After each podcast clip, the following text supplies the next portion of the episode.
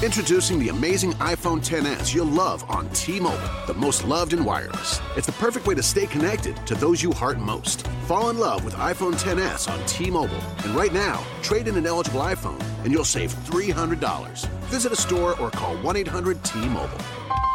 If you cancel service, remaining balance is due. Qualifying service and finance agreements required. two hundred seventy-nine ninety-nine down plus thirty per month times twenty-four. Full price nine ninety-nine ninety-nine. zero percent A P R for well-qualified buyers plus tax on full price. Allow eight weeks for rebate.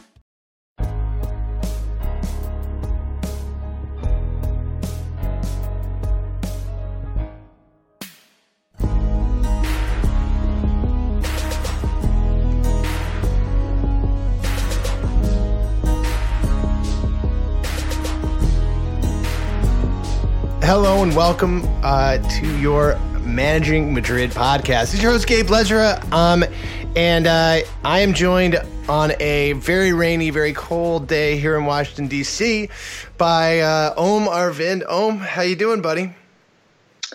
I'm doing good. Glad that it looks like we're back to winning ways, and I'm excited to talk about what went down. Yeah, a lot went down. Um, Emily Woods also joining me. Finally, uh, you know, this is your second show in a row, Emily. How do you feel about that? I'm a superstar. You're a superstar. Back, back again, back in the saddle. Um, so I'm I'm really psyched to talk about this. Obviously, um, we're talking Real Madrid four, um, Celta Vigo two. Um, that was played in Balaídos. So this is a traditionally very tough game for Real Madrid. Balaídos is not a good park. Uh, and Madrid went in and got a big win um, against the Celta Vigo side that um, I think Barcelona was paying to uh, knife the Real Madrid players, just come out and you know see if they can break Gareth Bale and, and company. And basically they did. So the big news coming out of the match, I mean, Om, I think you called it a Pyrrhic victory. I think that's a fair characterization because every single substitute, every single substitution that Real Madrid made was because of injury. Yeah, I. Who, who was it that went down? It was Reguilón went went off injured. Yep. Not, Nacho, Nacho and, and Casemiro. Was, and Casemiro. It, and Odriozola at one point was down hurt. Bale got I hit. Bale got hit. Every single guy got hit, and it was. I mean, you can't discuss like what Celta did tactically, and I think there were some interesting things that, especially in the first half, without acknowledging that a huge part of their game plan was, if not to injure our players, to hit us as hard as possible and, and as as much as possible. Yeah, and uh, I mean, so I think just to just getting that, that's I think the big news out of this is that we've got a couple of longer term injuries. Unfortunately, Nacho I think is the big one. Nacho will be gone for um, my what I've seen, Emily. I don't know if you've seen other things, but I've seen eight weeks.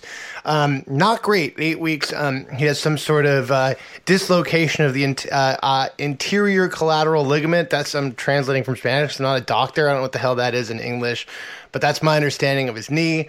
Um, eight weeks without Nacho, who's been arguably one of the most important parts of this season, just because of the the myriad of injuries to uh, all the other players. Yeah, he's kind of been um, the duct tape we've been using across our back line to fill in all the gaps as everybody just keeps going down. Yeah, he's a, he's this utility player that I've always sort of, I mean, and, and I think other people are, are even higher on Nacho than me, but like I've always thought of him as one of these integral players that losing Nacho is losing duct tape. Like, and when you're trying to, to go for a season this long and let's call the, the team kind of a rickety old spacecraft, like you need to be able to duct tape the little holes that pop up. And Nacho plays at right back. He's played at left back and he plays at center back. I mean, this is a, and, and this is a, the, the type of player that I'm, I, I think that we're going to see more of in modern football, but it's also a type of player that is still quite rare, which is the utility defender. Yeah, I, I think, I think most Madrid fans now understand how important Nacho is to to the team. There was a point in time, especially after we got destroyed by Atletico Madrid in, in the Calderón in the fourteen fifteen season, where Nacho played particularly poorly, and we kind of wondered whether he was of the requisite quality to play for us. And then a couple of seasons later, we all kind of, you know, stepped back and said, well, clearly he is, and we're lucky to have him because he could start on a lot of other teams, and the fact that he's willing to ride the bench for a long period of time and then step up and do these kinds of things is is really, really valuable because I don't, don't know of any other defender, a few other defenders of Nacho's quality that are willing not just to to have no stability in the positions they play, but also have no guaranteed starting spot, because he knows as soon as Varane's fit, as soon as Carvajal, Marcelo are fit, He he's back on the bench and he has no problem with it, and that's absolutely invaluable. Yeah, it's a crucial, crucial position. I think let's pivot really quickly. Um, obviously, Casemiro looks like only two weeks. We have an international break now. Could be could be worse timing for this injury um, for for Casemiro. This is actually, you know, there there are a couple of uh, intense games coming up, but a lot of, like, you know, I I guess my, my feeling is that Madrid will be able to weather this particular storm just because it's not a not a super long one. And as far as I know, we don't know the extent of Reguilón's injury, um, which I think is low key one of the most in, like one of the one of the toughest injuries for Madrid to deal with right now because of how ably he stepped in for Marcelo. I uh, I don't know what you thought about um, Reguilón, Emily. Oh, he's been incredible. Um, especially like I, he, he's not somebody that I personally had watched a whole lot.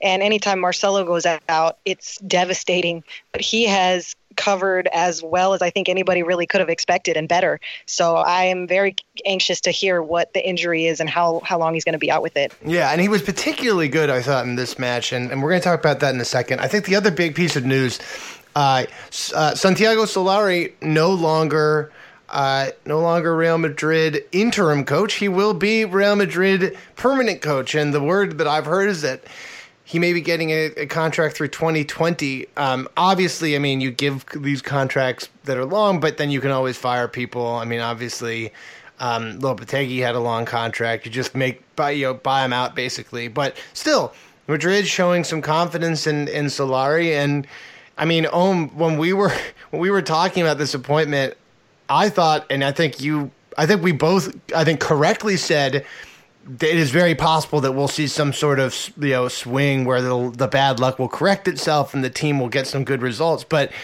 I, uh, we maybe shouldn't overreact. Well, Solari has come in and done exactly that, but he's also guided Madrid through out of, you know, this total crisis and into a period where they've won four games. And I think in the only game that was really in doubt of any of the Solari matches so far, he went to Balaídos and got a hard-fought victory. I mean, do, I mean, do you feel like we should have been a little bit more open to him as a manager? I mean, possibly. It's possible that our assessments about Solari were incorrect, but I do not know if I can, if it's logical to change my opinion at this point in time, mainly because, I mean, I, I think people make the argument, right, like the opponents we've played, not necessarily the highest quality, Melilla, Victoria Pilsen, even Celta Vigo, one win in their last nine games, and they, they only kept one clean sheet in all of them.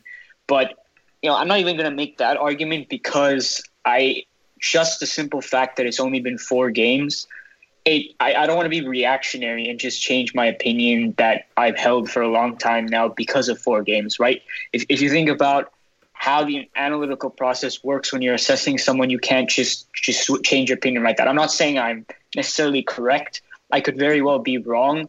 But just for me personally, it would take something like ten, fifteen games for me to even get a sense of what Solari is like for this job and start to say whether my assessment was wrong or right. So even thinking about Lopetegui, I'm not. I'm still not sure what kind of manager he is for a club side. I'm still not sure whether we necessarily made the right decision because I, I, I, I, I don't think the amount of time we saw is enough. Obviously, that that's me as a fan. If you're in a, if you're in a management position, you don't have that luxury of time to sit back and look at it like that. But since I am a fan, I don't have that kind of. I don't have that sort of stake in what's going on. I'm personally comfortable in sitting back and waiting a much longer time to say whether this is right or not. I, I don't know if it makes sense to look at four games and say, yeah, well, Solari is the right man for the job, or, well, this proves that he can't do it, if you get what I'm saying.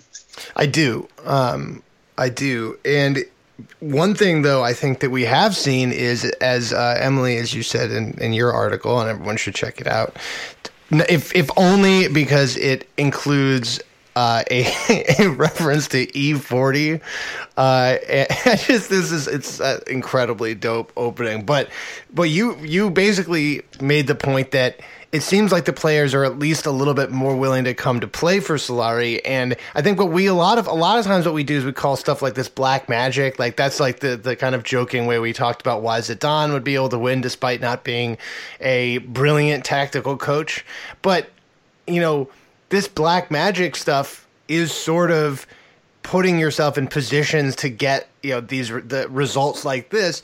And that is all about making sure that the players are up for it. And I mean, I, I strongly felt that Lopetegui put the team in positions to win. The team just didn't sort of do it. And now with Solari, they are doing it. Now I was just like, what do you think is the, is it, is it just, is it just this kind of feeling of swagger that they're they're able to go out and say, look, we are Real Madrid ultimately, and we can come in and win these games? Or is there something else going on? Uh, my feeling is it's a combination of things. One of them is I think you guys have talked about this this sort of statistical bump that comes when you get a new coach. I think that was that's part of it. The other part of it is we were. I, I think the ship was bound to kind of right itself a little bit, even if we had stayed with Lopetegui. I don't think there was any way we were going to continue having those kind of results repeatedly, considering we did create some decent chances there. But I, I think there is something to be said for the fact that they they do seem to have more fight in them um, since the coaching change, whether that's anything Solari has done in particular. I'm I'm not sure. Um, but, you know, it's I agree. It's a small sample size. It's, I don't know if it's easy. You know, at this point you can tell, yeah, yeah he's going to be great for the foreseeable yeah. future. But at the same time, like, okay, yeah, these weren't great. This wasn't great opposition. We lost to a lot of not great opposition under Lopetegui as well. So, point. yeah, I think the flip side is that's worth a, considering. Yeah, that's a strong point. I feel, I, yeah, I, I'm so it's weird to say, but I think that just the way that this has gone actually did, I think, buy him. I don't know, Om, what, what you think, but I think it did sort of buy him the the the the right to get a shot at this, and not just a a shot like, well, you know, we're just going to replace you immediately. Like, let's give him a shot. Maybe he can finish out the season, and then we can go get Pochettino. But no, I mean, and, and so one of the things I wanted to talk about a little bit is we saw um in and so.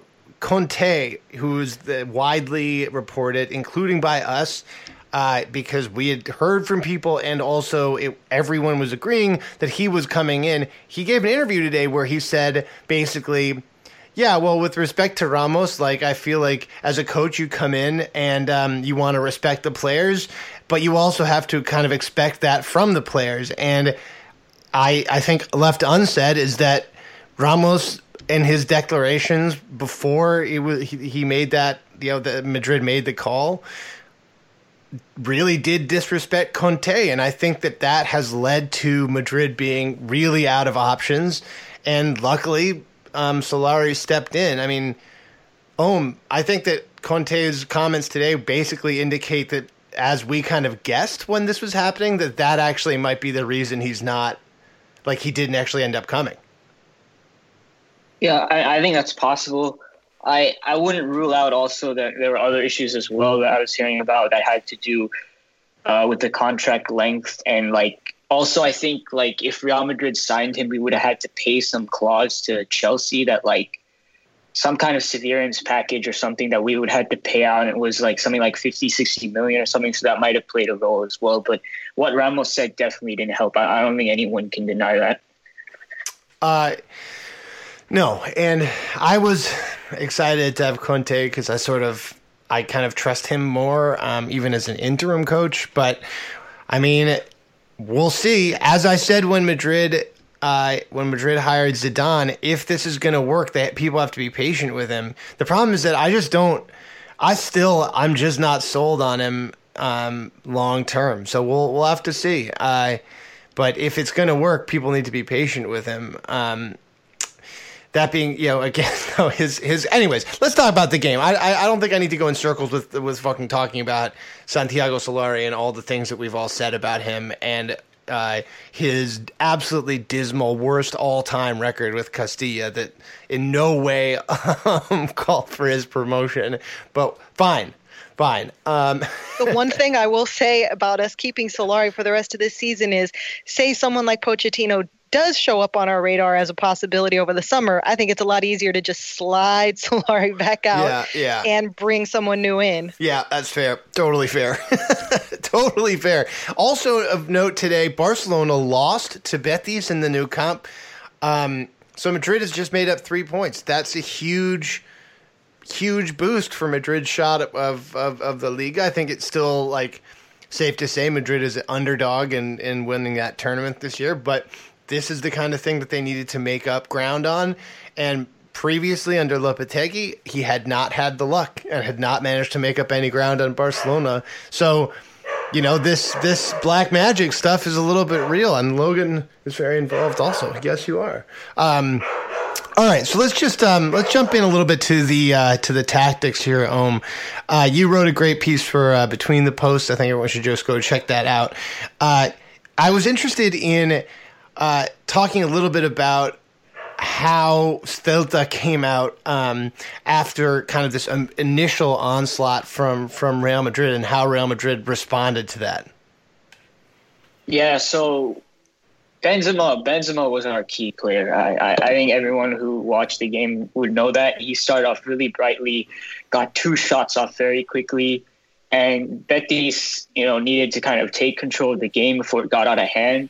So they started to apply um, a four four two high press that was oriented towards the wing. So you had classic four four two structure, and Aspas and Gomez would shift to, to wherever the ball would would would um, whatever wing the ball would go to. So if so, if initially Gomez would protect Casemiro and and Ceballos when he came on, when they kind of dropped deep to receive between the center backs.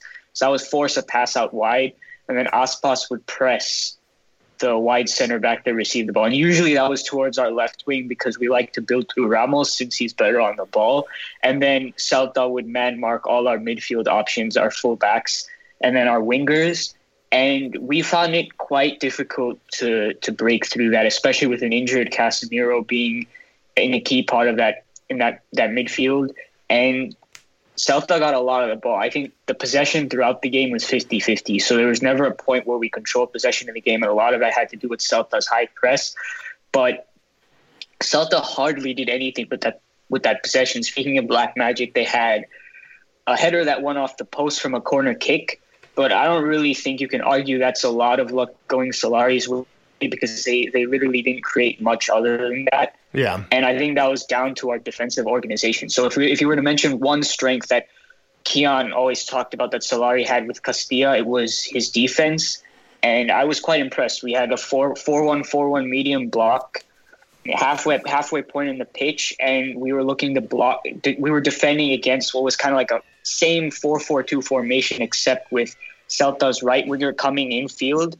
And Bale did some tremendous defensive work to protect the passing lane behind him and prevent the pass going into that winger who was drifting infield. And so the only option Celta had was to go long or to play dagger balls into the channel.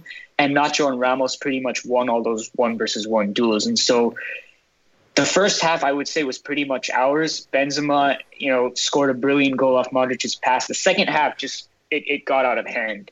And that's where most of the goals were scored. And I think a lot of that had to do because if there's a tactical issue that we had, it was our pressing and our counter-pressing. And s- those two things are something Solari's never really liked to do. And we kind of tried to do that this game, high pressing on goal kicks and counter-pressing after we lost the ball. And there's a lot of great energy. Like like Emily was saying, there was a little bit more of that motivation and hunger that I think it's just obvious that it was there. I think it, it might just be the new manager effect. Who knows what it was, but it was there. But the structure and the spacing necessary to make those that, that pressing viable just wasn't there. And there was just time after time in that second half where Celta kept, kept coming at us on the counterattack. And we we struck goals at key moments. Yeah, I think it was, it was Benzema who picked it up, who picked up the second goal. Then Celta, Celta got back right. When, when Ramos fell asleep, when Hugo Mayo scored, then we got a key penalty. Ceballos scored at the end of the game, and then they scored off a deflected goal. It just it just got kind of crazy because uh, it just went all over the place. They were injuring players, and the tactics just kind of went out the window in the second half. I, but I, I don't know, Emily, what you thought about this, but my feeling was that, sure, Madrid sort of let it get out of hand, but this wasn't a game where it seemed like Madrid kind of needed the black magic to win. Like, this was a game where Madrid actually did outplay Celta, and in my view, they were lucky. Celta was lucky not to have a second put through in the first half. I mean, uh, Madrid uh, obviously ended the game with about you know two and a half, three expected goals, doing pretty well. Celta, and they and I think impressively held Celta to about one. Uh, and that's even less if you actually look at ex- like expected goals from actual open plays. So not if you don't include the set pieces. I mean, overall, and this is this is I think what was really impressive is that this is a team that was rolling out a for a large chunk of the match, l- rolling out a, a system that involved two pretty attacking wing backs, Ramos, uh, uh, and. Uh, You know, with Dani Ceballos playing at the, the the pivot. I mean, this is not a. If you looked at just the, the just the lineup, this isn't a defensive lineup. Yep, they managed to hold a team with Iago Aspas, one of the more exciting and premier creative uh, wingers slash forwards in the entire Spanish game, to you know a pretty quiet game overall. And like I was, I think that is a big important takeaway that that that that Madrid did manage to, despite the kind of chaos in the second half, actually had a pretty good game in terms of the de- defense at the very least. Yeah, I think they stuck it out better than expected, and I think a huge part of the chaos was just the number of changes that we had to make due to injury in terms of slotting people in where they didn't really normally belong, like Lucas Vasquez at a left back. Like that's that is obviously not his primary position. Um, and so the fact that, yeah, they held on and played, held them off as well as they did given the circumstances. I think the four two was actually a pretty, pretty fair scoreline for how, how the game actually played out. Yeah, and I, I mean, I just want to be clear. Like, I wasn't arguing that Real Madrid didn't deserve to win the game. I think, I think we did. Um, I, I just think that our performance in the first half was a lot better and a lot more controlled than the one in the second. I mean, even if you look at the um, expected goals, I mean, the main chance we created in the second half was Sergio Ramos's penalty, whereas we had three really top chances in the first half. You had Benzema's goal. I think you had another Benzema. It was either from an Odriozola Reguilón cross, and then I think Bale had an opportunity as well. So it there was there were there were there were things to good things to take away from what Solari did tactically in the first half, and some worrying things in the second half, even though it never looked like we were really going to lose, because Celta, though they were able to break into our half a lot on the counterattack, they struggled to to turn that into shots. And I think yeah. I think to, to emphasize the good things would be the defensive organization, so that even though we didn't build out of the high press all that well, Celta couldn't really do anything with possession, partly because of their own problems, you know, trying to work the ball up the pitch. They only had really one mechanism to build play, which was to access the right winger in the half space. Otherwise, they had to go long. But it was also because of our defensive organization. But then the pressing wasn't all that great. And in a way, that's kind of reminiscent of Zidane in how, like, the pressing was kind of on and off. And then also the fact that, and I don't know if I would say this is negative because I don't think it really hurt us that much, but it's clear from a stylistic perspective that Solari doesn't doesn't prefer a tactical structure in midfield the same way Lopetegui does. Solari's a lot more allows a lot more freedom in what's being yeah. done. There's a lot more interchange in positions, which is very reminiscent of Zidane, and then a lot less deliberation also when we're in possession. Yeah. Right, it's a lot higher tempo. Get the ball out to the to the to the two wingers who play more as traditional wingers and cross instantly. So again, very different from what Lopetegui was doing. Yeah, I mean, one of the things that I was really interested in, and I think we're finally beginning to see Solari and what his what his first team style is sort of going to be, and it's a movement away, and and it's annoying because I think this is the like that modern football is moving in the opposite direction, but it's a movement away, or it's sort of in response to press and possess. And he, he doesn't seem to be focused on executing a strong high press. He's willing to cede the ball. And then he's also, but and then he also feels that the, the, the way to attack is very quick, very direct. And I get it, in that I actually think that Madrid's personnel, just top to bottom, the personnel actually does allow for a very like winger based, speedy attack. Um, but there are going to be times when that type of attack can be countered, right? Like in against a team like Celta at their home ground, who are who, for all their faults, they're a team that likes to come out and try to beat to win at their at their home ground. They come out and attack. They use Aspas, they use others, and they use it, and they do this very quick counterattack that does also alle- allow them open to uh, a response counter, a responsive counterattack, um, and leaning on the speed and and dynamism of Bale and Odriozola and and and company is a good idea against a team like Celta. I'm I'm worried though. Um, I don't know what, what you guys. I'm worried about what that would look like against a team, let's say, that gets a little bit more stuck in, that really picks its spots a little bit better, and just says, "All right, look, we're gonna let you try to run at us on the wings, but and cross eighty times."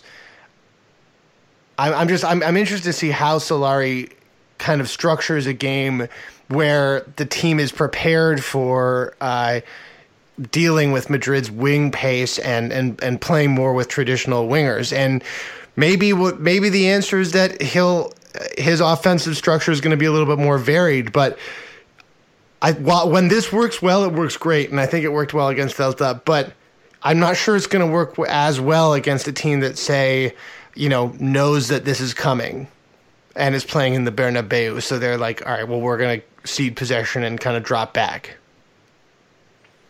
Well, that's, I think, where we have to see where the what kind of tactical um, acumen Solari is going to bring to it, because, I mean, I people were, Keon was talking about this way back when, when people were saying, oh, we need to be more direct under Lopetegui. This was at the very beginning, and the response was, how do you play direct and not possession-based football against right. the low block? Because people who are just going to sit there and defend, and I guess it's we'll just see what, what he's able to come up with, because at this point, I'm I'm not sure.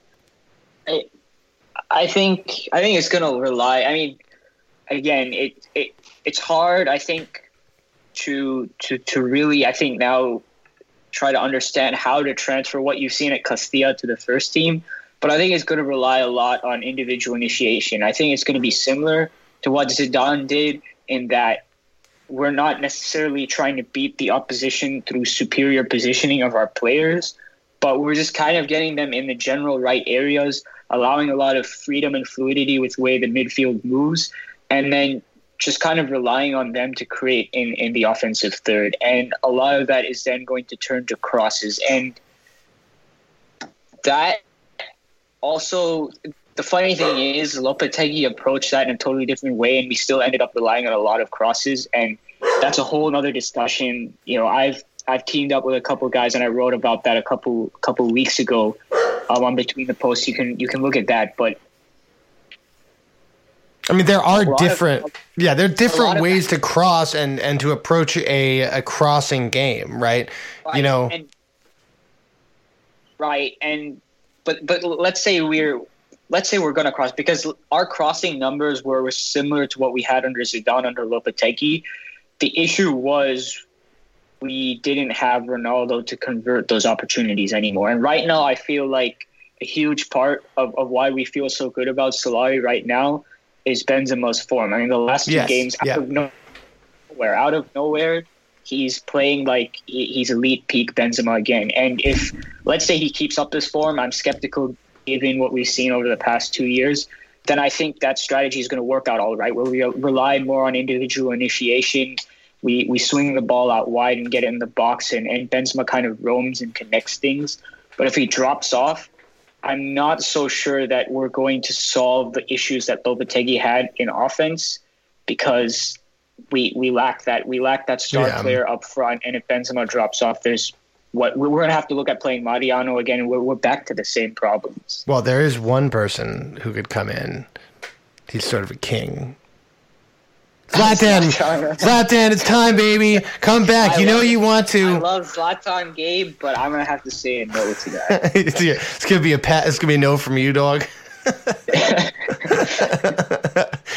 Well, you're wrong, Om, and that's just the way it is. uh, I think also, I will also mention that I think Marcelo, when he comes back, adds a level of dynamism to the attack that uh, is going to be really interesting to see, you know, in, in this system, because uh, he really does bring a, a level of X factor. I mean, Om, you uh, did some just absolutely brilliant, really cool and fun statistical analysis showing how how how beyond anyone Marcelo is. I mean, yes, it's like the first few games, but still, you know, you showed that he's a very good dribbler and a very good creator. And Reguilón has shown that he's got pace, he's got int- like he's got attacking ideas, and he's got a, a very strong cross. But he is not Marcelo, right? And so I think Marcelo brings a space-breaking and game-breaking ability on that left wing that hopefully will allow the team to maybe be a little bit less vert, like very a little bit less traditional in the way it approaches wingers. I'm not sure if that makes sense. My question is where, um, you know, is Isco going to fit into this? Yeah. This plan at all, because I think he's a someone else who would work in a similar way. So maybe under a different, you know, against a different opponent, different circumstances, that maybe that would be part of the solution. That's a really good point. And also, I mean, the question is, you know, will Sol- whether Solari will have the balls to kind of the cojones, right, to stand up to some of the players and say, look, we're going to just play, we're going to do a different thing. And he did today by starting Lucas Vasquez, right, and over Isco and Asensio, Um, heading into an to an international break. So not even uh, like it's like they were going to have some break. Uh, but yeah, he went with he went with um, with Lucas Vasquez. Obviously, that changed because of the injuries, because he had to go drop Lucas Vasquez deep. But that was an interesting um, uh, an interesting lineup decision. Um, own, I mean, Emily, do you think that's because he really does want to have these wingers that, that play like traditional wingers, and he doesn't maybe feel that Isco and Asensio really do that? Uh, I don't know. I know Vasquez makes a lot of sense um, for, you know, the zinging and crosses um, game plan. Um, so definitely if you're if you're going to focus on the wingers, which he seems to be doing, then yeah. But um I don't know. I, I'm still a little surprised that we haven't seen Isco at all, um, yeah. unless it's just purely a fitness thing. I don't know. Oh, well, I, I think it's a little hard to tell. I, I think we should be careful about drawing conclusions saying that this is how Solari wants to play, because sure. as far as we can tell, right, like he's not a philosophy coach. He's more in the Zidane mold in, in that like he, he adapts to whatever and, and he, he does what he thinks is necessary. But with Castilla, Um, in order to bring Reguilón into the side, he moved Luc- Lucimi Quezada, who's a who was a left back, up to the left wing, and that that kind of you know you can you can see the similarities there with having, especially if you're playing a left back on the wing. That's a lot of traditional flank movements and crosses, and it it's it could just be the kind of the type of play Solari likes, especially if you're not going to play with too much structure in your midfield and attack. Then the inevitably the way you're going to attack other teams is through a lot of wing play and through a lot of crosses. And he did he did he did do the same thing last game. Um, so I, I, I don't think people are totally off to wonder if this is how Solari is going to continue doing things. But I also wouldn't be surprised if this changes a lot and Isco comes back in and Solari tries different things, because the primary job of a Real Madrid manager, at least with this squad, is to manage your personnel, make sure everyone's happy, and rotate so you don't have a revolt on your hands. Yeah, I think that I think that's probably more um, where we are. Um, last specific thing that I have in my notebook that I wanted to talk about, um, it feels a little bit, guys, like we've got the return of Modric. He's he's getting back there, and that, that assist today, I mean, he looked much more like himself, and the way that this team is going to kind of burst out of this funk, like, let's assume that Benzema isn't actually just the second coming of, I don't know, Cristiano Ronaldo, and is just going to score like forty goals. Uh, I think that the, the Madrid going into this season was like relying on Luka Modric to basically be Ballon d'Or Luka Modric uh, again this season. And he just has looked so tired.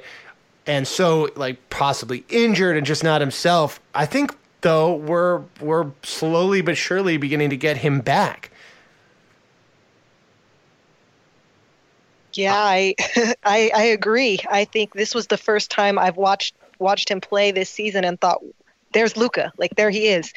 Um, and that opening that opening goal from his part as well as Benzema's was just was amazing. So I completely agree. If we were we were kind of betting on the team that we had when Cristiano left, um, and I think that was.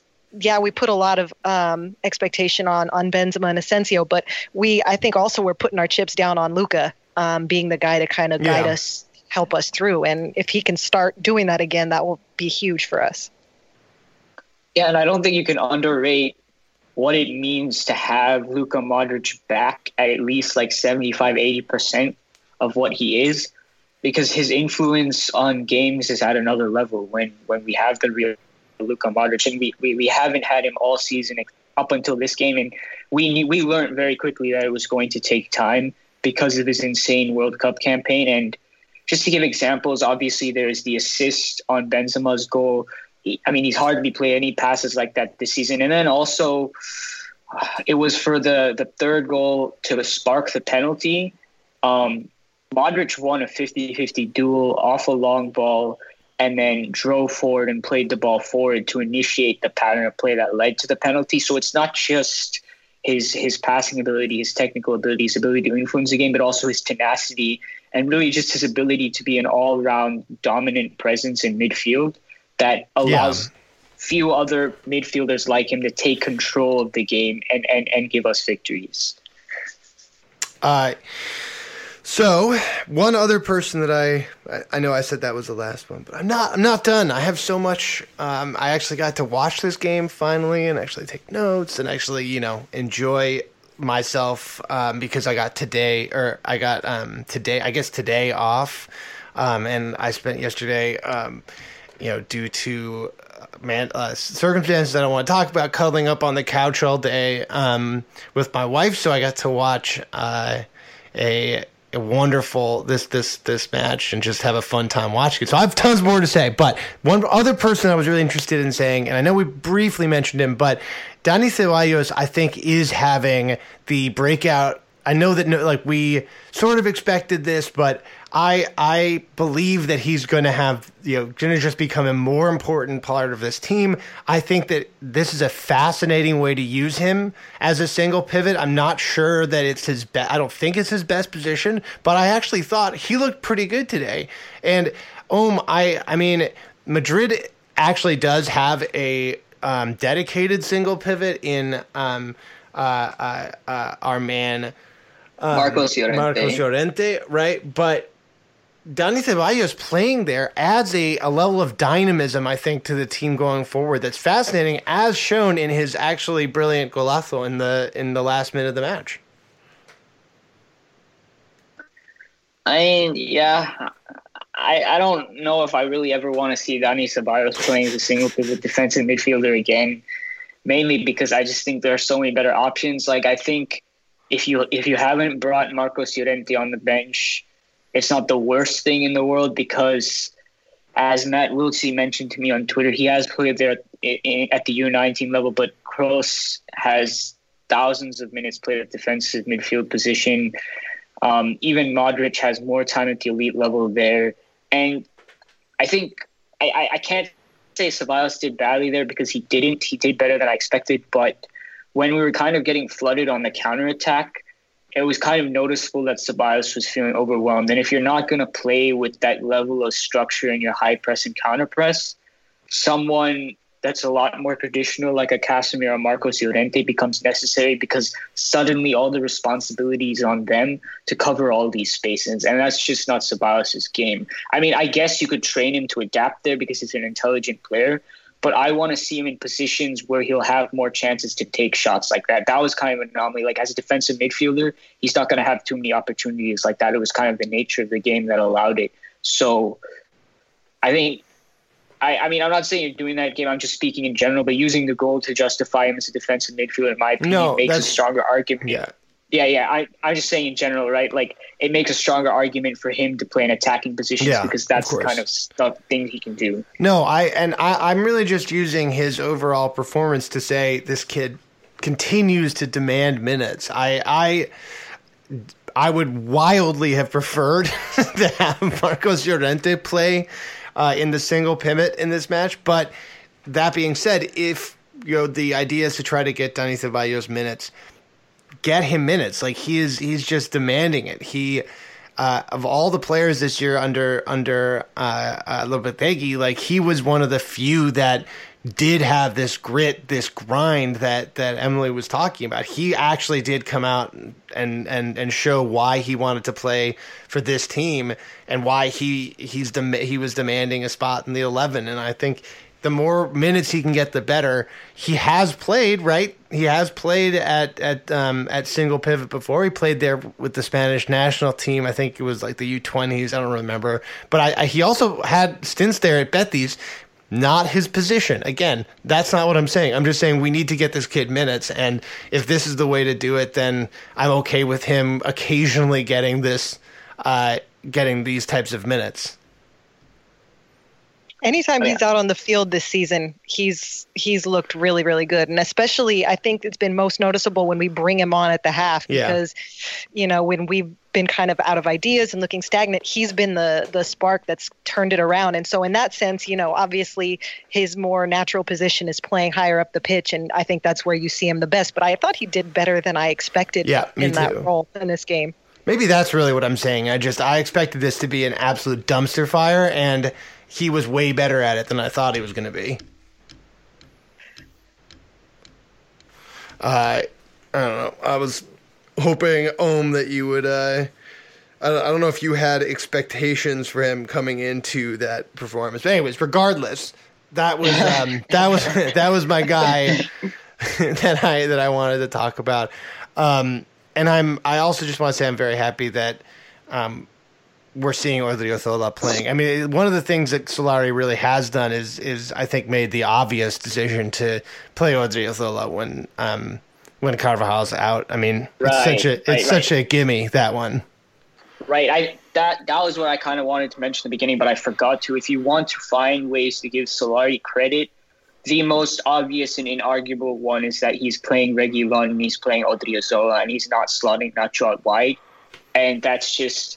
I don't think even if you're the most ardent Lopetegui fanboy or whatever, I don't think you can argue that um, Solari's making wrong decisions there. I think this has contributed to our turn in form, and so I think I have one hundred percent of credit to Solari for doing that.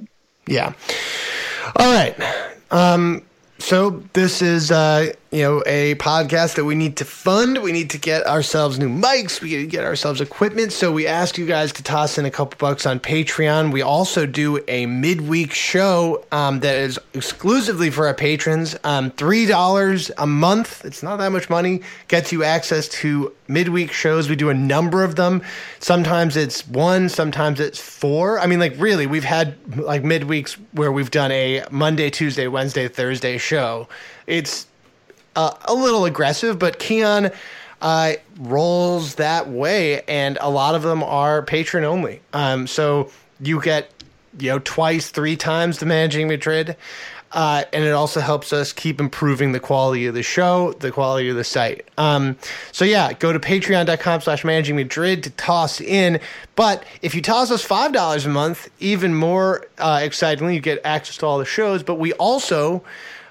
Answer every you, know, you you get a question every week. We answer it on the show. Um, so that's what we're about to do. We're answering some questions from our patrons, um, and then at higher levels of rewards, if you toss a little bit more money, uh, you get different things. Most importantly, ten dollars and up, you're going to be entered into every single drawing that we have. We've got a great friend of the show. Uh, Daniel Smith, who has um, obtained a number of awesome jerseys signed by players. We do drawings for those among our ten dollars patrons. There aren't that many, so you actually have pretty good odds. So if you toss us ten dollars a month or more, you get automatically entered into these drawings to get, and I think the last one, Om, was a signed Sergio Ramos t-shirt. It was pretty goddamn dope. Yeah. You guys are missing out. Sorry, not t-shirt. Not- signed Sergio Ramos match day jersey. So pretty damn cool. Um, and then higher levels, you get more stuff. I mean, at I think twenty-five bucks, uh, Keon will write a article for you of your choice. Uh, so yeah, let's um, let, let's jump into some of your questions. We have a number of uh, different things here. Uh, we have a uh, our first one that I wanted to say is from um, Mimo. Uh, Uh, and, and Mimo, so Mimo, I, I'm going to call you Mimo from now on. Thanks for letting me know.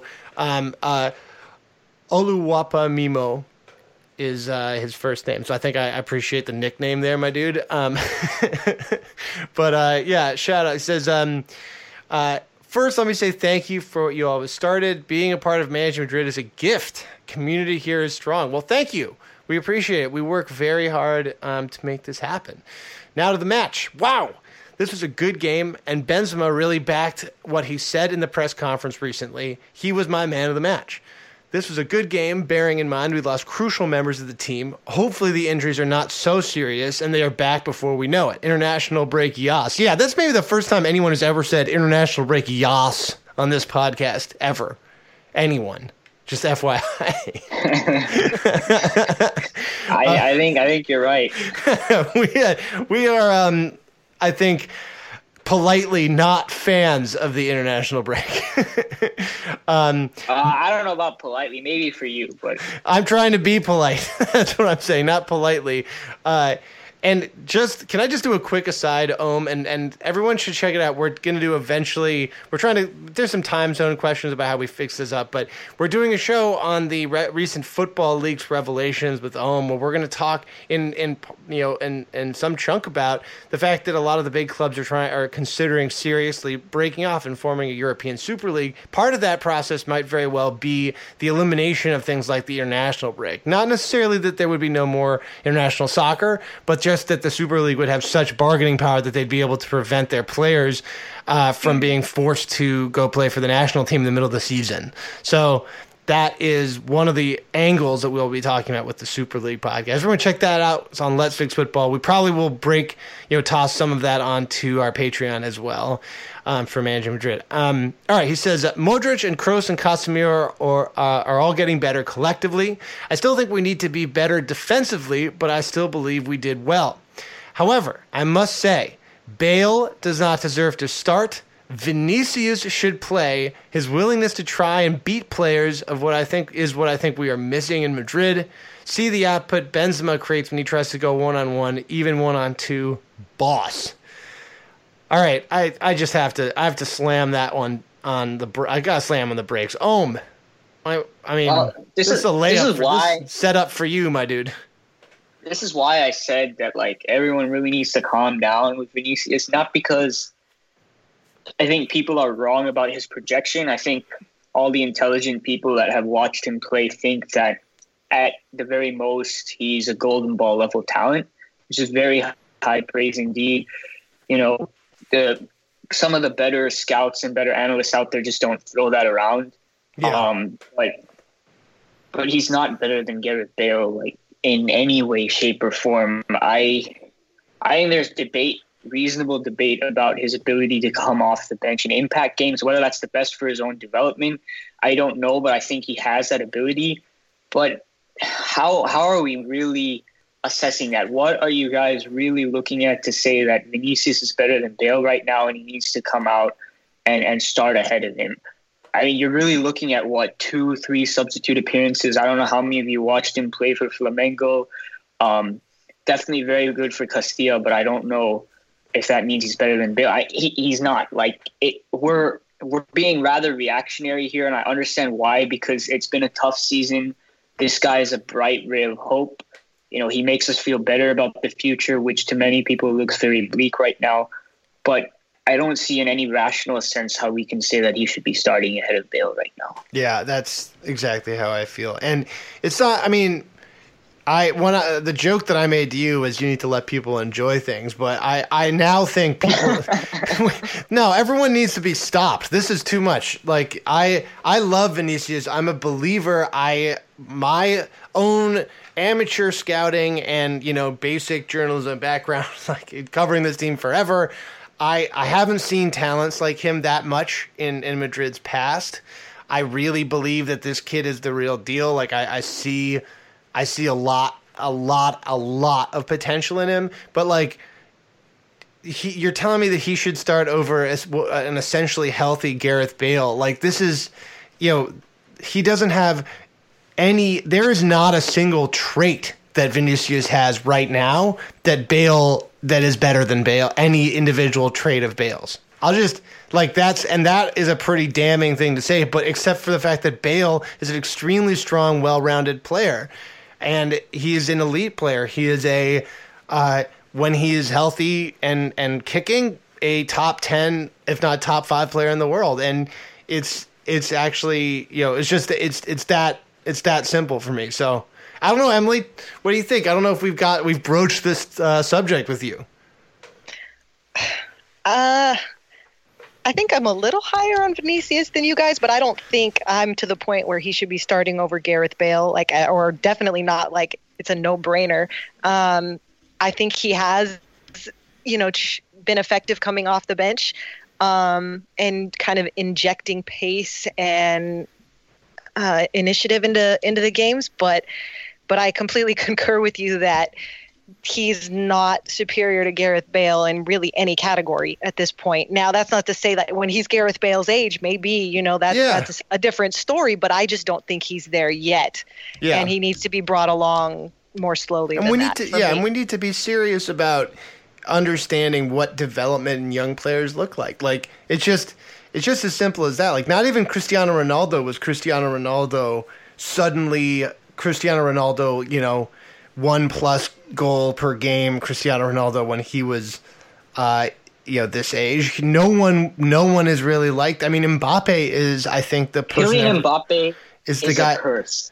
He's yeah. a curse. Yes, he is. I love him so much, but he's exploded onto the stage, literally just immediate impact in the Monaco first team, and now everyone thinks that this is how a talented young player develops. Mbappe is one in a million. Literally, yeah. The last youngster to do this was O G Ronaldo, who's like arguably the top yeah. ten in the top ten greatest of all time, just considering their peaks. Yeah, like this does not happen. Mbappe is the only guy this is going to happen to for the next decade or so. Yeah, and I we did the same thing with Asensio, right? Like Asensio, who was older, more mature than Vinicius. We were saying there were articles out. I think even on the main S B Nation site. Fucking Marcus, this, I mean, constantly. Right, As- Asensio needs to start over one of Benzema, Bale, Ronaldo. It doesn't matter. We have to give way. And now everyone's like, oh, I don't think Asensio is as good as, as we thought anymore because he's gone through a rough patch at the beginning of the season. Like, yeah. I, I'm not looking forward to the time when Vinicius does something wrong on the pitch and suddenly all of us are like, oh, you Managing Madrid guys hyped him up so much. Look at him now. He's trash. He's, yeah. he's never going to become what you said he would. I, that's why I think we need to calm down more just for our own our own sanity, right? Like, you, you can ride the highs and lows to some point, but you got to keep it within reason. Otherwise, you're going to be all over the place. I will, I will also add that another amazing thing that's been true about the Football League's revelations is that they've once again, like, affirmed what we've been saying forever. And one of the things that we've been saying is that Madrid were essentially closed on Mbappe, that they had him locked down. He was ready to come. They were going to get that deal. That deal was done until his father stepped in, and we now have the emails and messages that prove that. So I feel very vindicated about that aspect of it. Um, I think that the fact that Madrid, what Madrid is looking at right now is one hundred percent related directly. You can draw a direct line to that exact series of email correspondences. Madrid struggles. Like, Madrid with Mbappe is a wildly and radically different team. Um, all right. He, he, uh, uh, Mimo continues. Ceballos was good, but still needs to work on his decision makings and not trying to do too much. I still think we need new players, and not because the ones we have are bad, but because there needs to be a healthy competition. Um, what do you think? Um, I mean, Emily, I mean, I think we need new players. I don't think that my, our assessments have really changed. No, I think we could definitely use an influx of, not necessarily new talent, but just something different, especially um, um, in terms of the goal scoring threat. And yeah. I, I, we all kind of, I think, said it even under Lopetegui, like, yeah, we don't look good under him, but changing the coach is not going to fix everything that ails us. And I still think that's true. I think, Om, you're dead on when you say, yeah, Benzema has turned it on, and that's why we're looking great under Solari. But if that doesn't continue, we're going to be back kind of where we were. And so, yeah, I think we definitely do need reinforcements. Yeah. Yeah, I kind of feel bad for slapping Mimo's first um, point down like that. So I got to say I agree with this one one hundred percent. Also agree on the Ceballos point. Um, mainly for me, it's it's a goal scorer. Where we're going to get one from, I don't know. I, I think everyone agrees at this point, except for the really hardcore Benzema fanboys. And I like to think of myself as a hardcore Benzema fanboy. Um Flat think that ten, we don't need to flat ten, flat ten, flat ten, flat ten. I mean, honestly, honestly, at this point, with how thin the market is, like Zlatan would be one of the options we'd have to look at. I mean, I, I, I don't think when you've signed Mariano, you can go and kind of get another backup option like Iago Aspas, as good as he is, because he, it, it does. It's not a big enough upgrade over Mariano, right? If you're going to go out in the winter and get someone, it has to be someone who can compete at at what we expect Benzema to be. And the alternative, when we most likely sign no one because there isn't anyone available in the winter transfer market, is to simply play Mariano more. Solari hasn't had to cross that bridge yet because, as we mentioned, Benzema has turned it on. But there's going to come a point where, you know, Lopetegui refused really to bench Benzema, and pretty much every coach before him, no matter, especially this is what Zidane came under the most criticism for, you know, out from everyone, despite what he achieved, is he needed to bench Benzema. This issue is going to pro- come up again, and we're going to have to see how Solari does deals with it. And coaches just love Benzema because what it, what he can do with our build-up in midfield. So I, I'm skeptical that we're going to see much of Mariano. I think we're going to have to bank on Benzema keeping up this kind of form for the rest of the season. Uh, next question uh, comes from uh, Vinod Baratula. Vinod um, asks us, M D ten seems to be back, but Modric seemed to be back, but I'm worried about center backs. What happened to Varane? Will he be back for next game now um, that Nacho and Casemiro got injured? Um, Varane suffered an abductor strain. He'll be out for, I think, a few more weeks, so... Um, Yeah, hopefully Javi Sanchez and eventually yep. Vallejo might be back. I, I mean, that's the hope. We need Vallejo back, man. My my man has been out for too long. People have forgotten how good he is. Just needs to get over those injuries. We could use him so badly right now. I, I literally think that Vallejo's issue is, and I don't mean growing pains like as uh, development. I literally mean I think he's a young enough that he's still dealing with growing into his body. He's really good, and we've seen people who had nagging injuries that always questioned, that had issues that then got over them. I mean, Varane is the classic example of that. Yeah, gotta be Vallejo. He's it. We gotta pray. We gotta pray Vallejo goes Varane's way, because that was. I, I I think a lot of people don't remember now. Now that Varane's such a like, he he's a he's a key player like. We we don't have Pepe anymore. We can't imagine our long-term defense without him.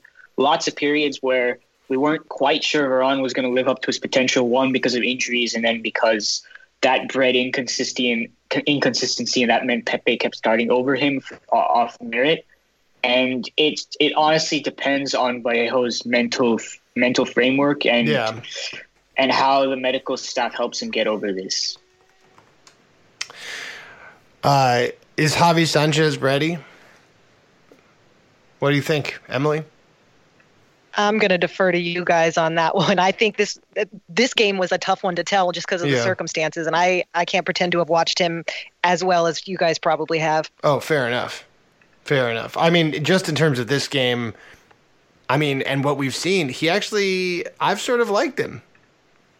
I don't know. I think he's, I think he's done all right. I'm not super confident, mainly because...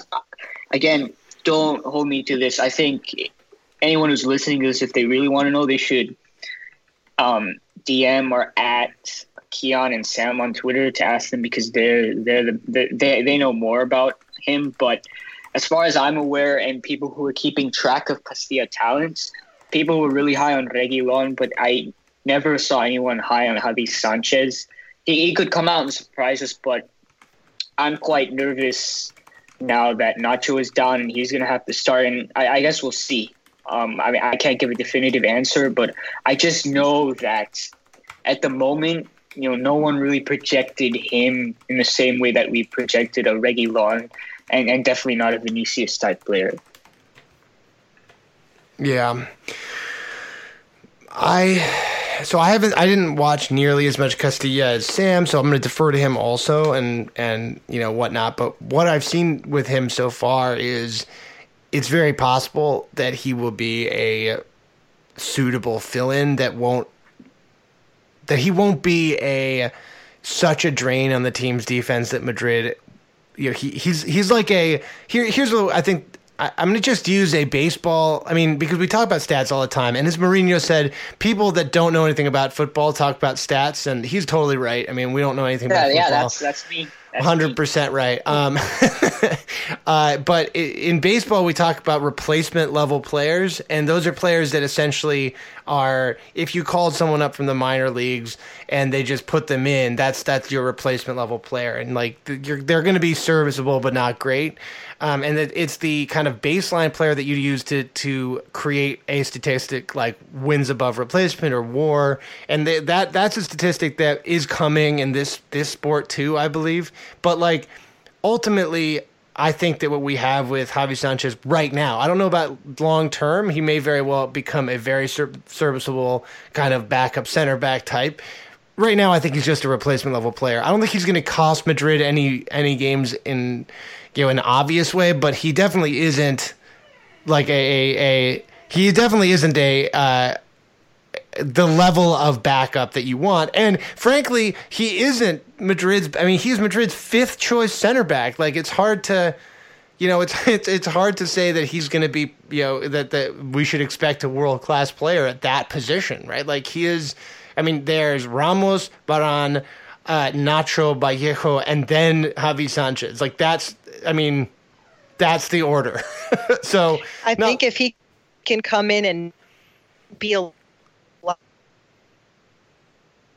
that's a win for us. Yep, I totally agree.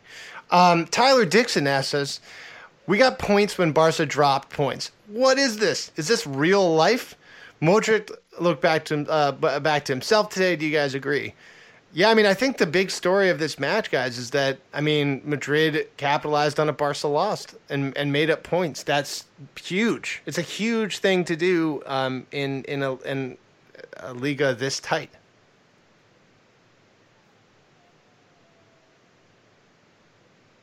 Cool. Uh, I mean, there's not. No, no. I mean, like, I was waiting. I was honestly, I'm listening to my dog, like literally weeping outside of the door, and I don't really know what's going on with him. Um, he does this when he is being a little whiny, uh, little little whiny whiny man who wants attention. Um, so there's not that much to add. Yeah, Barca drop points, huge. Modric, we've talked about, I think, a fair amount. He he's not back to himself. I think he's probably playing about eighty percent, but even eighty percent Modric is a huge, huge boon to this team. Um, all right, Sajid Reyaz asks us, um, he says, positive energy. If there was one thing that could point uh, that you could point out as a reason for Lopetegui's failure, what would it be? Uh, and now I'm, Sajid, I think, is going to answer this question. Um, I've been pondering on this, and my conclusion is that especially after the Sevilla battering, he always seemed nervous on the touchline, and this nervous energy transmitted to the players, especially when they kept hitting the bar, et cetera. One of the notable attr- attributes of our more successful managers, such as Zidane, Carlo, Del Bosque, and Solari, so far, wow, that is uh, an incredible thing to put into that. Anyways, whatever, is the, cl- is the calm demeanor that they always have on the pitch. Um, okay. So I, I don't think you can point out one thing, and I, I get that, like it, it's kind of one of those questions where, like, it, what if you kind of force, you know, someone into saying that so you get more an interesting response? But I, I still want to answer it that way because I don't want to mislead how I see why Lopetegui failed, and because it, it's really multiple factors, and to reduce it down to one is is you're going to miss the point. And I can point out several things. I think one, was that he wasn't willing to trust Reguilón, Odriozola. I understand why. I sympathize, but at the end of the day, that was the wrong decision. Two, um, I liked a lot of what he was doing tactically, but if you were to really dig into the advanced numbers, when it came to our deep completions, which are passes completed within twenty yards of the opposition goal and very deep completions, which is even closer, we did not produce shots at the same historical rate that we, we have from those positions in the past, and that was a big problem. So it was possible that we that we pondered too much in possession when we were in the final third. There was too much fluidity in our front line. That was another problem. And then there was just the bad form of a lot of the players we had, and also the tough schedule. So, I mean, I definitely, if I was thinking about something like the demeanor of the coach, that would be one of the last things I look at. One, because I, I don't really think I'd ever seen Lopetegui nervous, except when he, he'd come to the very end of his tenure and he knew that his job was on the line. I think that's normal for any coach. And also because it's so hard to judge those things. I'm very, very cautious about looking at someone through a T V screen and saying, like, yup, that player doesn't want to play today, or yup, that guy is feeling some other way, because it's just, it's so difficult. It's nearly impossible to do so. I wouldn't be confident in saying that's one of the reasons for why Lopetegui failed. I think it's kind of, um, I think drawing that line at the Sevilla game, though, I think has some validity to it in the sense that our confidence just bottomed out and we never really recovered from that. I mean, there, um, all the statistical um, analysis that, that you give, Om, I think is incredibly, I think that is the larger point of it in terms of the tactical, what happened in the breakdown. But there is a confidence and a the sort of intangibles aspect to it that they just looked tentative. And I don't know if that was game plan or people losing confidence or what, but I, they never quite I, looked the same after that game.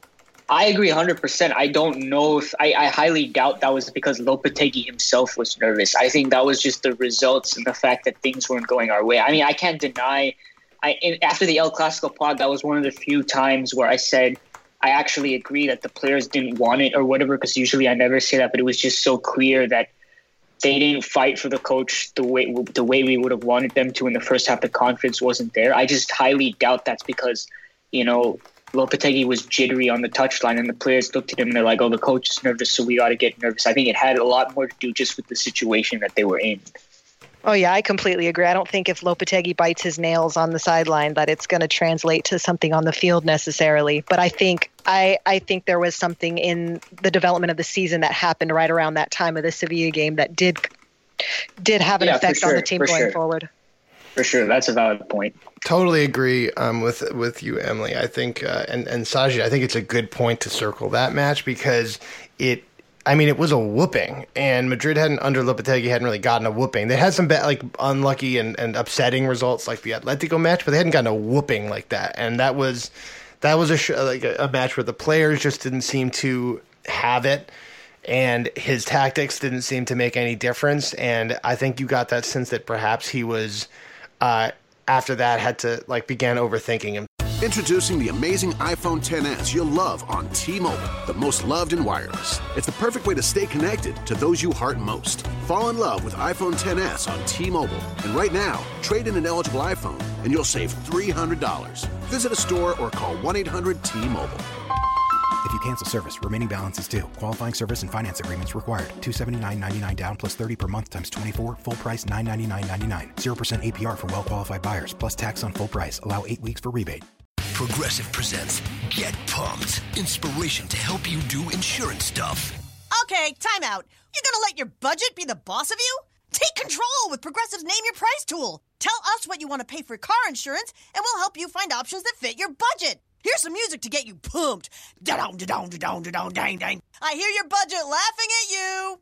Oh, wait, that's just those kids laughing at me. Ignore them! Progressive Casualty Insurance Company and affiliates. Price and coverage match limited by state law.